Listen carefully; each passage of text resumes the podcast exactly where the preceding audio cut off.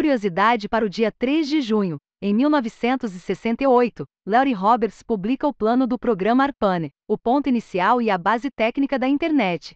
E após as notícias desta sexta, convite para participar como palestrante na Codecon 2022 e um curso para aprender a trabalhar com uma dezena de serviços da AWS criar aplicações reais. Especialista em inteligência artificial acredita que seres humanos criarão crianças virtuais dentro do metaverso. Catriona Campbell chama esses bebês de crianças Tamagotchi, em referência aos populares bichinhos virtuais da década de 90. Campbell argumenta que essas crianças virtuais podem ser uma resposta ao problema de superpopulação e seus efeitos sobre o meio ambiente. No entanto, projeções recentes mostram que a população mundial, na verdade, irá declinar até o final do século, após atingir um pico de 9,7 bilhões de pessoas em 2064. As informações são do site Futuris. Cientistas chineses realizam primeira clonagem de animais 100% robotizada. Cada etapa do processo foi automatizada, sem nenhuma interação humana. Uma inteligência artificial calcula a tensão dentro de cada célula e direciona o sistema robótico para usar o mínimo de força possível, reduzindo danos celulares. O método pode liberar a China do alto custo da importação de animais destinados exclusivamente à reprodução. As informações são do site Machabre. Anatel adia a implementação do 5G por falta de equipamentos. A previsão inicial era a instalação do serviço em todas as capitais até 31 de julho. O novo cronograma prevê setembro, mas não há garantias de que será possível cumprir esse prazo.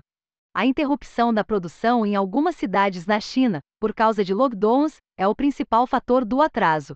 As informações são do site Convergência Digital. PEC da inclusão digital como direito fundamental é aprovado no Senado. A proposta de emenda constitucional 47.2021 assegura, dentro da Constituição, o direito à inclusão digital e determina que o poder público promova políticas para ampliar o acesso à internet em todo o território nacional, fundamental para o desenvolvimento dos jovens e oportunizar empregos. O texto agora segue para a Câmara dos Deputados. As informações são da Agência Brasil.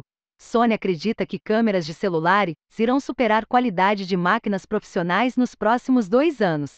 A companhia aponta saturação quântica, capacidade de elétrons que um pixel individual pode armazenar, tamanho de semicondutores, lentes periscópicas e melhorias no processamento de inteligência artificial, como os fatores que definirão a nova geração de sensores de imagem.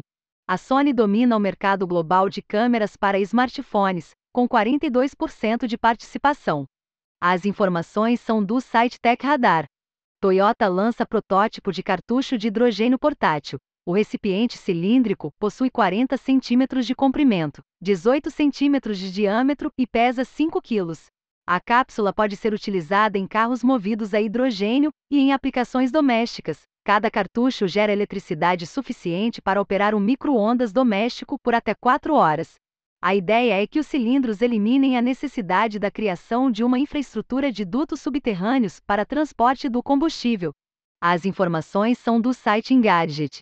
A Austrália instala primeiro computador quântico em centros de supercomputação. O equipamento, desenvolvido pela startup Quantum Brilliance, é baseado em diamantes sintéticos e opera em temperatura ambiente. O dispositivo será utilizado pelos pesquisadores do local para treinamento na execução algoritmos quânticos em um ambiente de computação de alto desempenho. As informações são do Centro de Supercomputação de Palsei.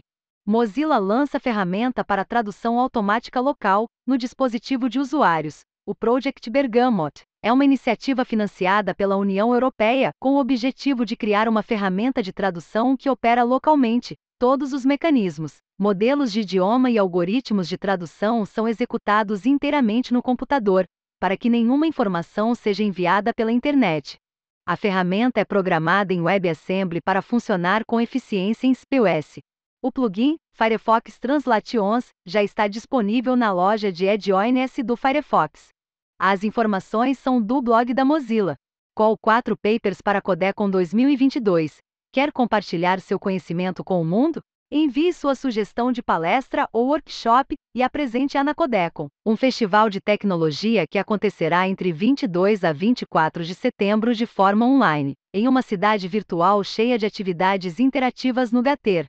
Confira mais detalhes Curso de aplicações serverless na AWS com 40% de desconto. Você vai implementar projetos de forma mais rápida, com extrema flexibilidade, e aprender a trabalhar com mais de 12 serviços da AWS para criar aplicações reais, incluindo processar dados massivos, tomando cuidado com as principais técnicas de segurança em aplicações web. Desconto para os leitores da newsletter, confira.